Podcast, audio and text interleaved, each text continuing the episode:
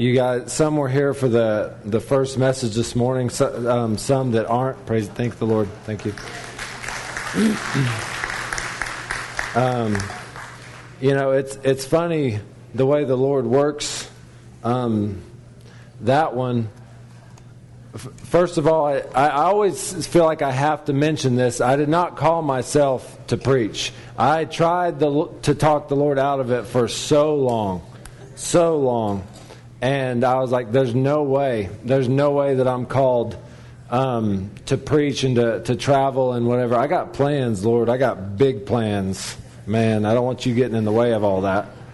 And um, he did. He completely got in the way of every bit of it and changed changed what, what I had to what he had. But um, I, I wouldn't change a thing. I wouldn't change a thing. Some, maybe some of you don't know me. I know the church has grown since the last time I spoke.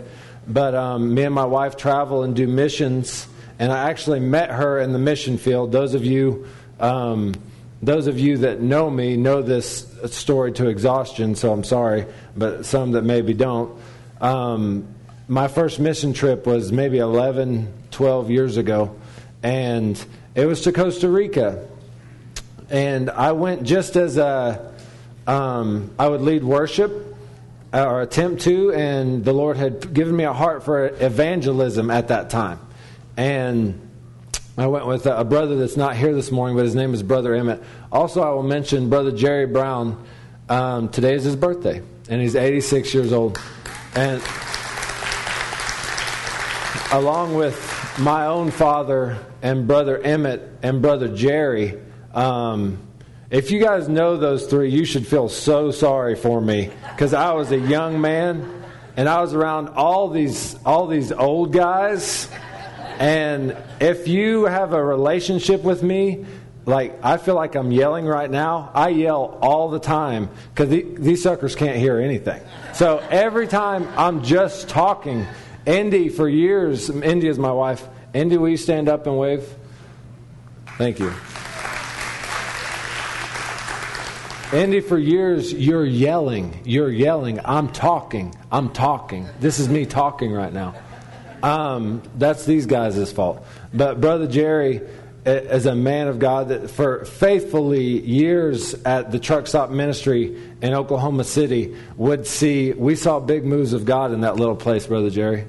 We, we would, they would see hundreds of truckers every single year come to know the Lord. And faithfully, he would show up. And faithfully, he would spread the gospel. And faithfully, he would see moves of God. And I remember, um, you wouldn't think that, I, you know, what hindsight is 2020.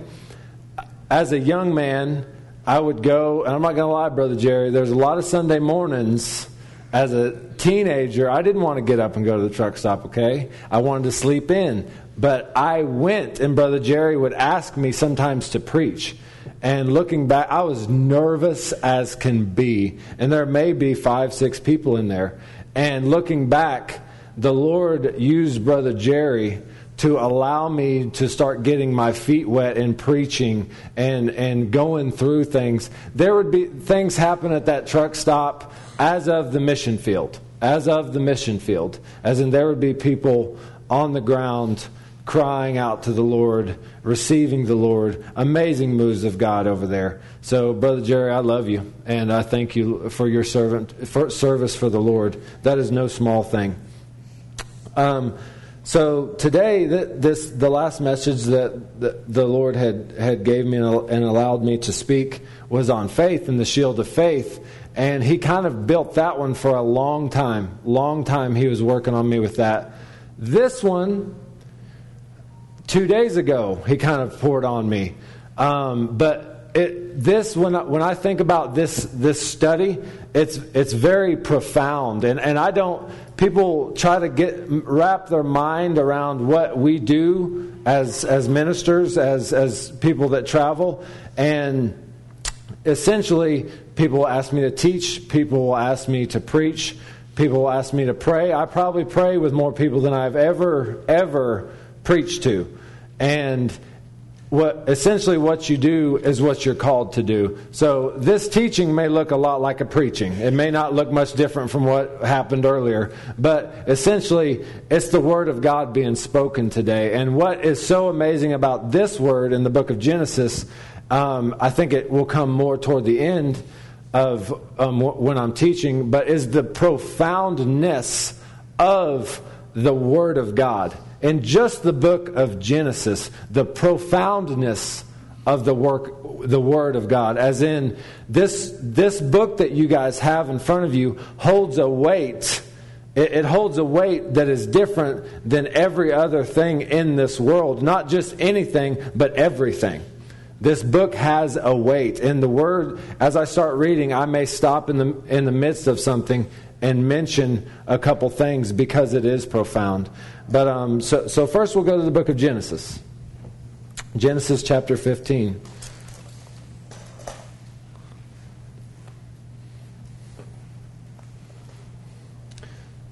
This is the verse 1 is called the Abrahamic covenant.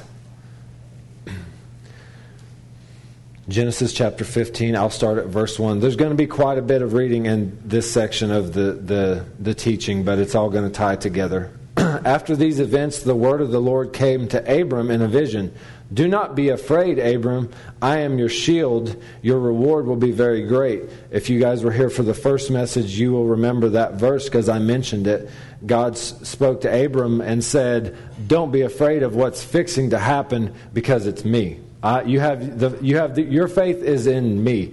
I am the shield of faith. I am the thing that, that you get to hold on to. It's, it's not about you, it's, it's coming through me.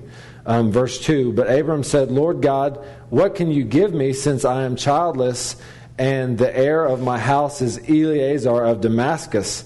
Abram continued, Look, you have given me no offspring, so a slave born in my name will be my heir. It's good to stop there. A lot of times, so God told Abraham or Abram, God spoke to Abram at this moment and said, "I'm going to give you." And I know this this is so far out for us, uh, but this was not as uh, uncommon in that time. God spoke to Abram and said, I'm going to give you a son, and your offspring is going to come from him. The first thing that Abram said was, You can't do that, Lord. How about my servant Eliezer? Right off the bat. And um, he, we know that Abram does a, a similar mistake um, here in a few verses we'll talk about. But I guess I'm saying that to say don't do that. when the Lord when the Lord says He's going to do something, that we get ourselves in so much trouble when we're like, okay, that's cool. I don't trust that, so I but I do have this here. I do have this this thing over here that we'll just go with this. So much better to let the Lord's timing. Let, let the Lord do His work. Let His timing show through. God is not only working on us, maybe sometimes you're stuck in a position where you have something from the Lord and He's working on the people. He's, he's messing with the timing's not right because they're not ready yet. Maybe it's not because you're not ready yet. That very well may be the case. But over here, something else could be happening where he's like, I'm messing with this right now. I'm talking to these people. I'm growing this person that is going to be connected to what my promise says to you. And verse 4 says, now the word of the Lord came to him, saying, This one will not be your heir, as in, don't go down that road. Instead, one who comes from your own body will be your heir. He took him outside and said, Look at the sky and count the stars. If you are able to count them, then he said to him, Your offspring will be that numerous. Abram believed the Lord, and he credited it to him as righteousness. So many times we are attempting to be a righteous man or woman. And so the Lord said, because Abram believed what God said, God then accredited it to him as righteousness right then. For our desire to be righteousness um, is rooted in our desire to be faithful and have faith in the Lord. He also said to him, I am the Lord who brought you from Ur of the Chaldeans to give you this land to possess. But he said, Lord God, how can I know what I will possess? He's saying to Abraham again, He said, I brought, do you remember what I did? I'm not, this isn't some random person telling you that your offspring is, is going to come out of someone, even though you're an old man and your wife is an old woman. This is someone that has already done some things in your life. You've forgotten. You've forgotten Abram.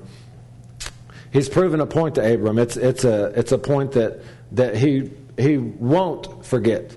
He said to him, This is God speaking to Abram Bring me three year, a three year old cow a three year old female goat, and a three year old ram, a turtle dove, and a young pigeon. So he brought all these to him, split them down the middle, and laid the pieces opposite of each other. But he did not cut in the bir- he did not cut up the birds. Birds of prey came down in the carcasses, but Abram drove them away. As the sun was setting, a deep sleep fell on Abram, and suddenly a terror and great darkness descended on him. Then the Lord said to Abram, Know this for certain your offspring will be strangers in the land that does not belong to them. They will be enslaved and oppressed 400 years. However, I will judge the nation they serve, and afterwards they will go out with many possessions. But you will go to your fathers in peace and be buried at a ripe old age. In the fourth generation they will return here, for, for the iniquity of the Amorites has not yet reached its full measure. So God is saying to Abram, this promise is going to be fulfilled. You're going to die at a ripe old age, but no, because God is sovereign, God is all knowing, He didn't want this 400 years of slavery to throw the father of our faith for a loop and so he told him, This is going to happen. We're gonna, you're going to have a time of slavery. It's going to be rough for a while, but my promises are perfect. What I told you is going to be fulfilled. What I told, he's, he's reassuring him time after time after time after time. Now we're in verse 17. When the sun had set and it was dark, it said that in verse 12 a smoking firepot and a flaming torch appeared and passed between the divided animals. On that day, the Lord made a covenant with Abram, saying, I give this land to your offspring from the brook of Egypt to the Euphrates, and the land of the Kenites, Kenizzites, Cadmonites, Hittites, Perizzites, Rephaim, Amorites, Canaanites, Girgashites, and Jebusites. Now we'll go, so that was the blood covenant. That was a blood covenant that God made with Abram. Now go forward to chapter 17. That was Genesis chapter 15. This is Genesis chapter 17. so, my um, highlighted part says the covenant circumcision. The, you guys is on the top of chapter 17. Everyone's Bible says covenant circumcision or the, the, the, the circumcision covenant, something along those lines. It says, When Abram was 99 years old, the Lord appeared to him, saying, I am God Almighty. Live in my presence and be devout. I will establish my I will establish my covenant between me and you, and I will multiply you greatly. I feel like Abram has heard that, right? He keeps trying to tell him this. Then Abram fell on the ground, and God spoke with him. As for me, my covenant is with you, and you will become the father of many nations. Your name will no longer be Abraham, Abram, but your name will be Abraham. For I will make you the father of many na- nations. I will make you extremely fruitful and will make nations and kings come from you. I will keep my covenant between me and you, your offspring after you throughout their generations as an everlasting covenant to be your God and the God of your offspring after you. And to you, your offspring after you, I will give the land where you're residing all the land of Canaan as an eternal possession, and I will be their God. God is reassuring these promises. He's adding more to the promises. He's now given Abram a new name, Abraham. He's got a new identity. Uh, now we're in verse um, 9, Genesis 17 9. God then said to Abraham, this, this is when God is, is starting to uh, tell him the covenant. This is what your part is going to be. God said to Abraham, As for you, you and your offspring after you throughout their generations are to keep my covenant. This is my covenant which you are to keep. between me and you and your offspring after you. Every one of your males must be circumcised. You must circumcise the flesh of your foreskin to serve as a sign of the covenant between me and you. Throughout your generation, every male among you at eight days old is to be circumcised. Quick pause right there. Um, this is an uh, amazing little verse talking about the profoundness of um, the Word of God. It's somewhere along the lines of like 1937. Did we realize that a person's vitamin K level that allows them to blood clot is the best on the eighth day? Jews or the Egyptians didn't know that. The whole world did not know that. That's what most of the 600 plus laws in Leviticus is because we're stupid. Is we we take for granted this is free, you guys. This is and I don't see anyone writing these things down. we we take for granted that we wash our hands.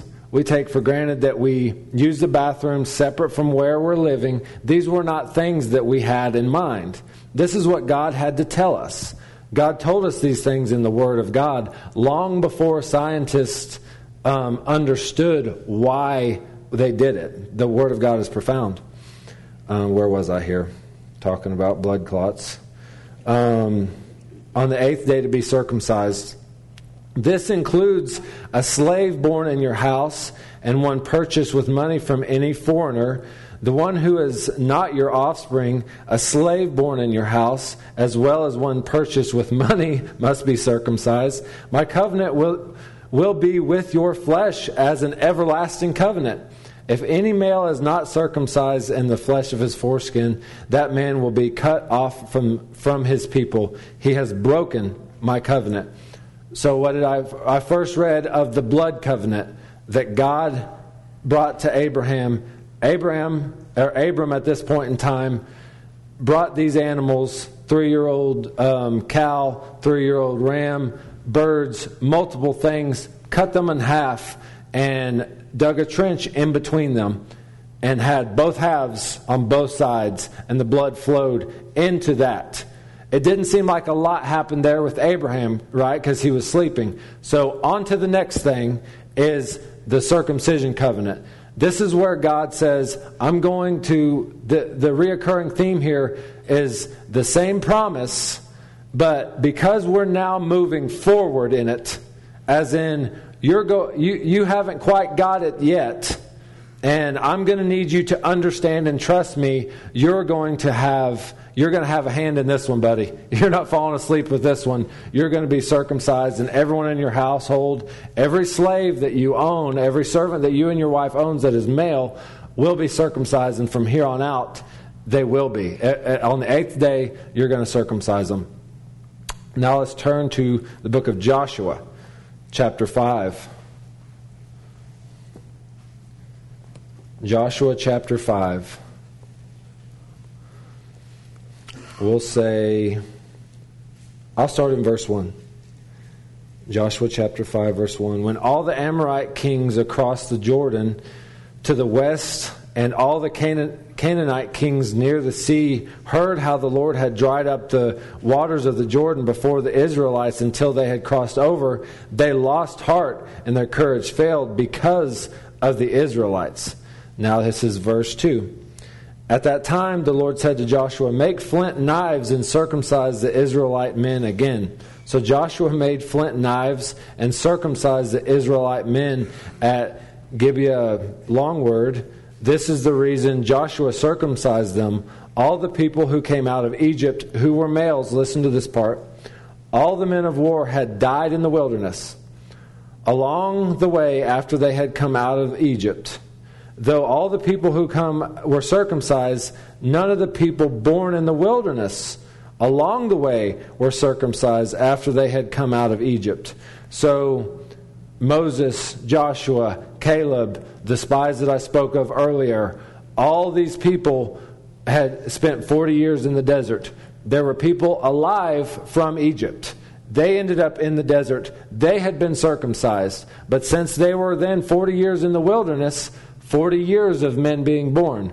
These men could be 40 years old. These men could be 10 years old. These men could be 20 years old. All these men were not circumcised because they were in the wilderness, and God was like, We're going to fix that today for a reason. For the Israelites wandered for, for 40 years until the nation's men of war who came out of Egypt had died off because they did not obey the Lord. So the Lord vowed never to let them see the land he had sworn. Makes me wonder if the, the people of Israel knew that and they were like, there's one more living here until we go into the promised land. We ourselves can take this old sucker out. I don't know if they talk like that, but I wonder if they thought that. Doesn't say that in Scripture to their fathers to give us the land flowing with milk and honey. Joshua raised up the sons in their place. It was these he circumcised. They were, all, they were still uncircumcised since they had not been circumcised along the way. After the entire nation had been circumcised, they stayed where they were in the camp until they recovered. The Lord then said to Joshua, Today I rolled away the disgrace of Egypt from you. Therefore, that place has been called Gilgal to this day. Now we're going to go to one more verse. I'm trying to decide. Uh, let's do 2 Samuel 24. I know it's. I have. Um, I have a reverence for the the pulpit and the place of a minister, but it, it is funny reading circumcision that many times in one verse. It's just over and over and, and over again, but God's getting to something here. 2 Samuel 24, we'll go to verse 18. Says, David's altar. This is all going to tie together um, Gad came to David that day and said to him, Go up and set an altar to the Lord on the threshing floor of Araunah the Jebusite. David went up in obedience to, to Gad's command, just as the Lord had commanded. Araunah looked down and saw the king and his servant coming toward him. So he went out and bowed to the king with his face to the ground. Araunah said, Why has my lord the king come to his servant? David replied, To buy the threshing floor from you in order to build an altar to the Lord, so the plague of the people may be halted. Araunah said to David, My Lord, the king may take whatever he wants. He, he says, You're king. He said, You come in here. It's an honor for you to come in here and, and want something of mine. So don't offer me money. I'm going to give it to you. Um, here are the oxen for the burnt offering, and the threshing sledges, and the oxen yokes for the wood. My king Araunah, gives everything here to the king. Then he said to the king, May the Lord your God accept you. Then the king answered Araunah, No. I insist on buying it from you for a price, for I will not offer to the Lord my God burnt offerings that cost me nothing. David bought the threshing floor and the oxen for 20 ounces of silver. He built an altar to the Lord there and offered burnt offerings and fellowship offerings. Then the Lord answered prayer on behalf of the land and the plagues on it on Israel's and the plagues on Israel ended. Um, let's see here. In, Indy, will you just stand up and pray for me really quickly?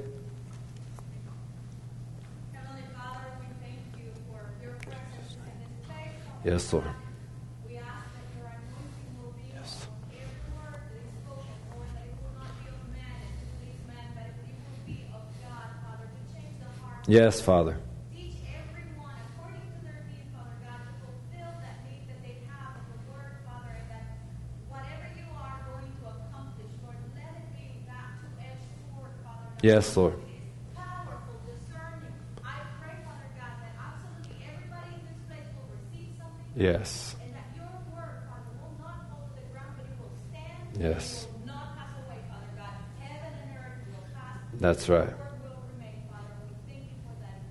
That's right.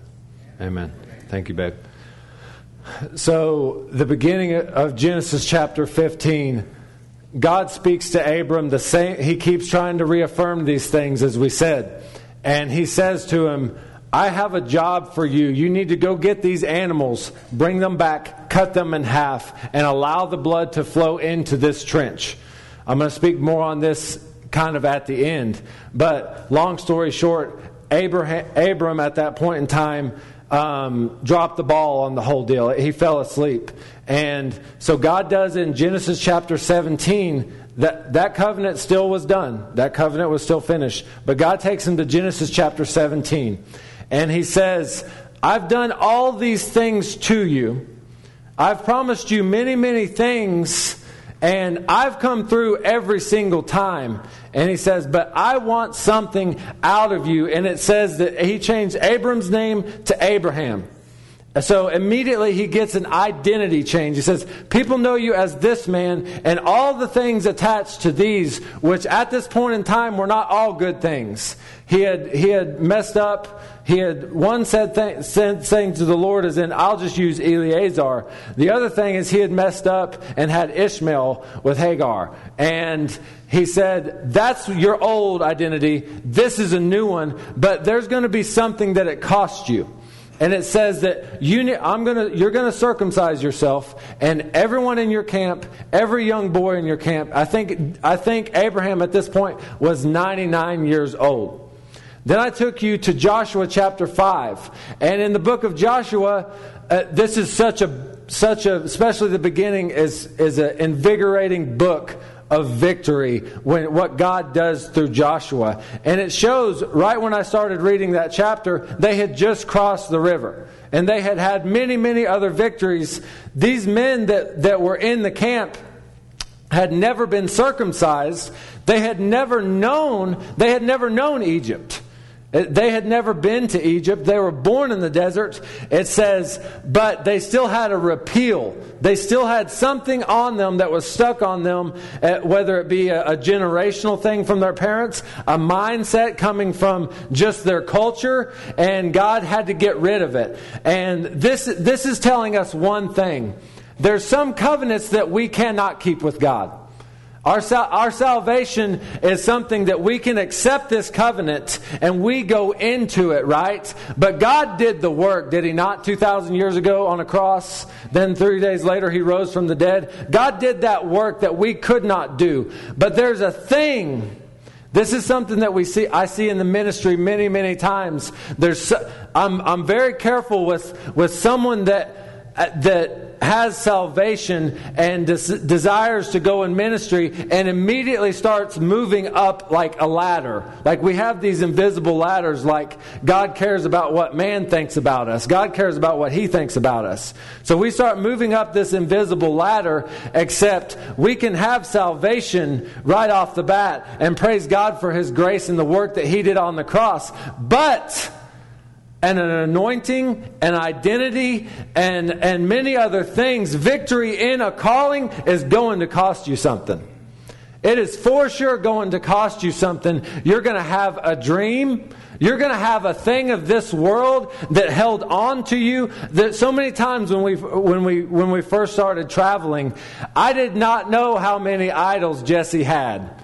Jesse had all kinds of things that took up time that were, that were I would re, it would be ridiculous if I went into these things with you people, but I you have to understand that we have them.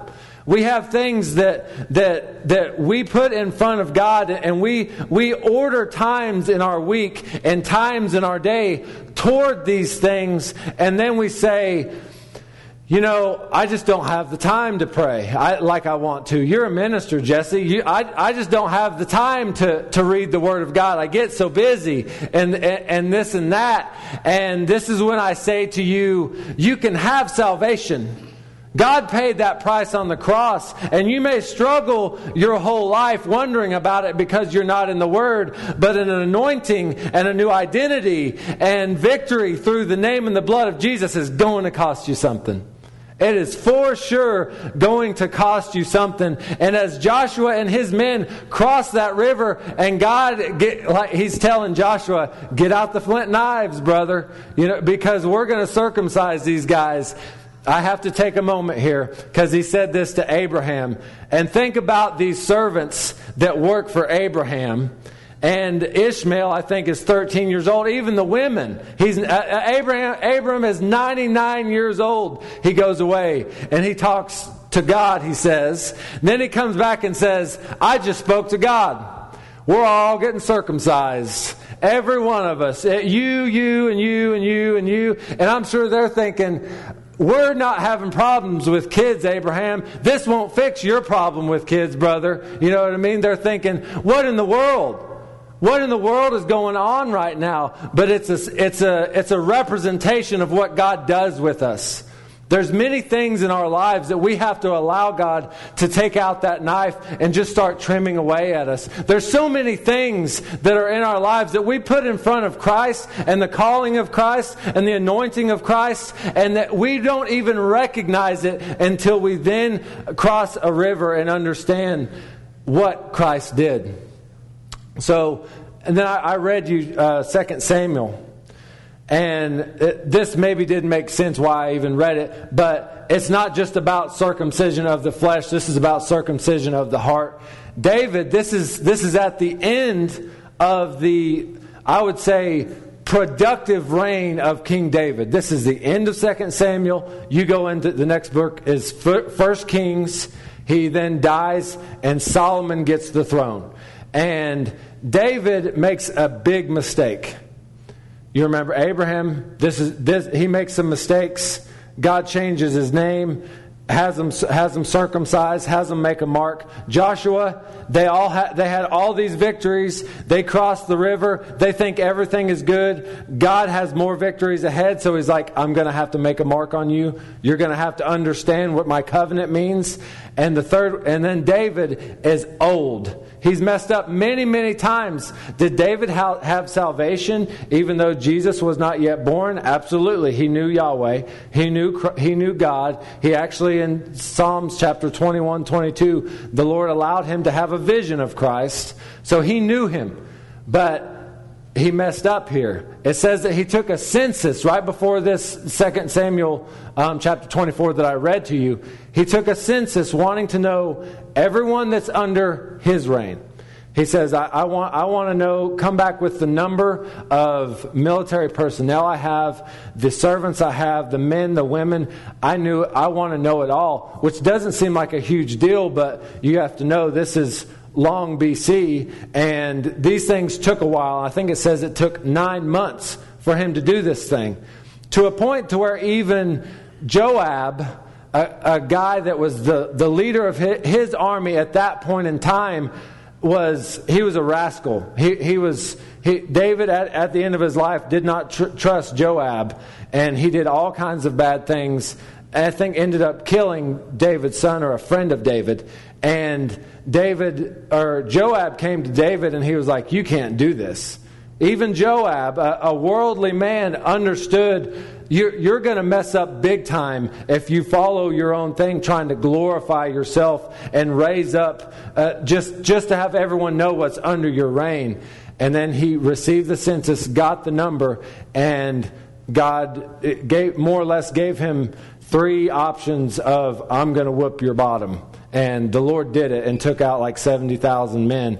But David understood what then has to happen in that verse, it says that David took the altar to the threshing floor. And it says that he bought the threshing floor from this guy. And that representation, the, the threshing floor is usually a flat place, and, and usually it's kind of an open area so winds can blow through, or sometimes they make it a two story building. And on the second story, there are nothing but pillars surrounding them, not, no windows, no walls, just pillars, so wind can blow through there. So when they get the wheat, they can then have the wheat on the ground and they take their winnowing shovel and shove it into this wheat and, and fork it up into the air.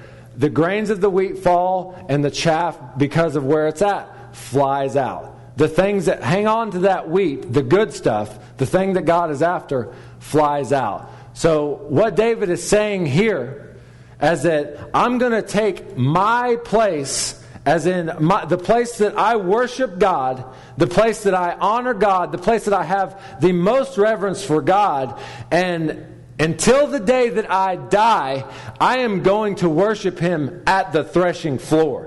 As in, I've messed up a lot of my life, And I love the Lord. Even the Lord has said He loves me. He's a man after my own heart. But I mess up big time, even, even older in age. And He says, until the day that I die, you're going to be running your winnowing fork in me, throwing me up in the air, and the chaff is going to be yanked off of me day after day after day. You're always going to have your circumcision knife. You're always going to be taking things off because you always have a plan, not for me, but to glorify glorify yourself through me. And there's things in me that, that are fleshly that you have to continue to take away.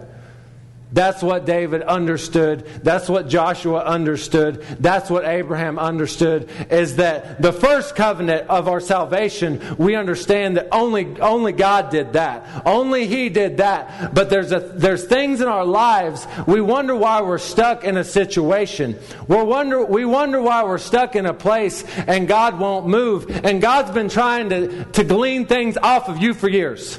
God's been trying to say, I have this and it's going to be painful, but I promise you, after it's done, you're going to sit and heal like in Joshua 5. I'm going to pour my grace out on you and you are going to have victory after that. I'm not talking about the victory that Osteen talks about. I'm talking about the Spirit of God overflowing into a person.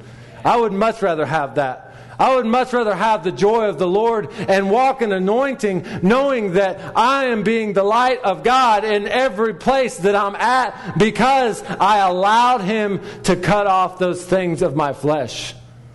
We don't even recognize them. I did not even recognize them. Let me tell you, I've been trying not to tell you this story. I tried so hard not to tell you this stinking story. I can't help but tell you this stupid story, you guys. So, um, there are levels of being a redneck, okay? there is an uncomfortable level of being a redneck to where it's embarrassing. And most of the time, these guys don't even know it. I'm telling you by experience, guys. Um, when I first got into missions, noodling. Does everyone know what noodling is? You swim down, you grab a catfish, blah, blah, blah. That's it.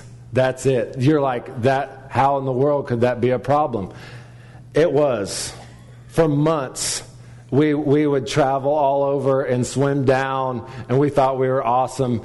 And we'd grab big catfish and pull them up and take pictures, yada, yada, yada, eat them, whatever. This is a testimony now.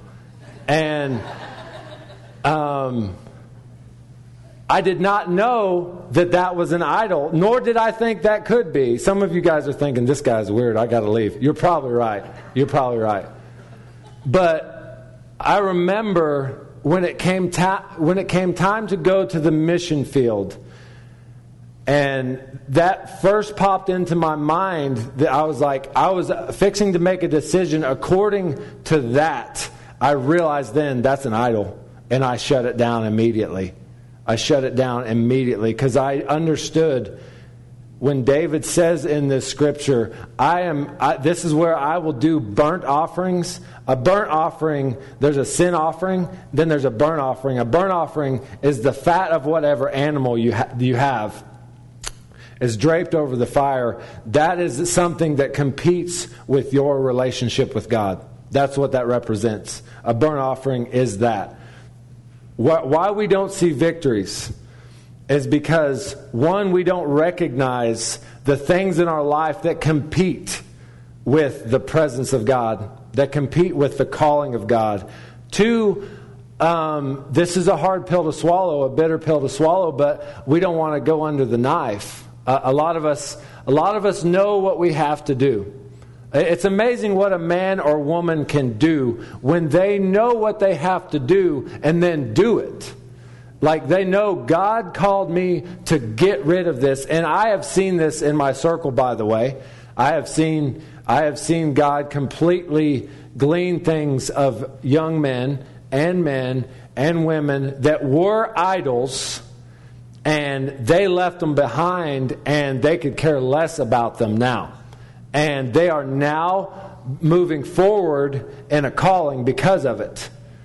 So some of you are thinking that today, a little bit of a convicting word, but it's completely true. Allow God to take you under that knife. Don't stray away from it because God is graceful. That's the whole point that David, he had three options to pick what. Uh, sorry, I have a lot of scripture today in my mind, so I can't remember every single number. But God gave David three options, and one was to allow these people to have to the fam- famine to be for them for so long, for these for another country to wreck them for so long, or for God to have them for three days. And he said, "I'll pick you to do it because I know that you are graceful." And that is a complete truth. When God is pulling something out of you and He wants to cut those pieces off of you, He's always doing it. It never stops. It never, till the day you die, like David understood, this gleaning process is never over with allow Him to do that. Allow Him to take you under the knife. Allow Him to pour His Spirit into you. He will allow you to heal. And you, honestly, I look back now on many of those things that, that made me, I mean, uh, I should have been hung in a town square for my first few years of marriage. With I drug them through all kinds of stuff. I would go to work, get off, and train until nighttime. If it was hunting season, I would get off work. I had a brand new daughter. I would get off work, go hunting until nighttime, go home, take a shower, and go train. And I real uh, with this is a man in ministry. This is a man that, that went and, and spoke the gospel, that preached in places. And I had things in my life at that moment. They can be cleared up. God can glean them from you. Allow Him to do so. Now, the can I? I have a what's that say? Ten thirty-five, almost forty. I have till ten forty-five in here. Okay. Um, you better not ring that bell. I'm kidding. You can ring the bell. You can ring the bell. Um, the first covenant is Abram cut up the animals. This is the one that matters. Thank the Lord. Thank the Lord that this happened. This is the one that that that breaks that breaks us. The blood then flows in the trench, and in the blood covenant, if you remember in Genesis chapter 15, go home and read this. It says that Abram fell asleep, fell into a deep sleep, it says. Some people say that God put him there um, I don't see that directly in Scripture. I'm okay with it, but I don't see it directly in Scripture.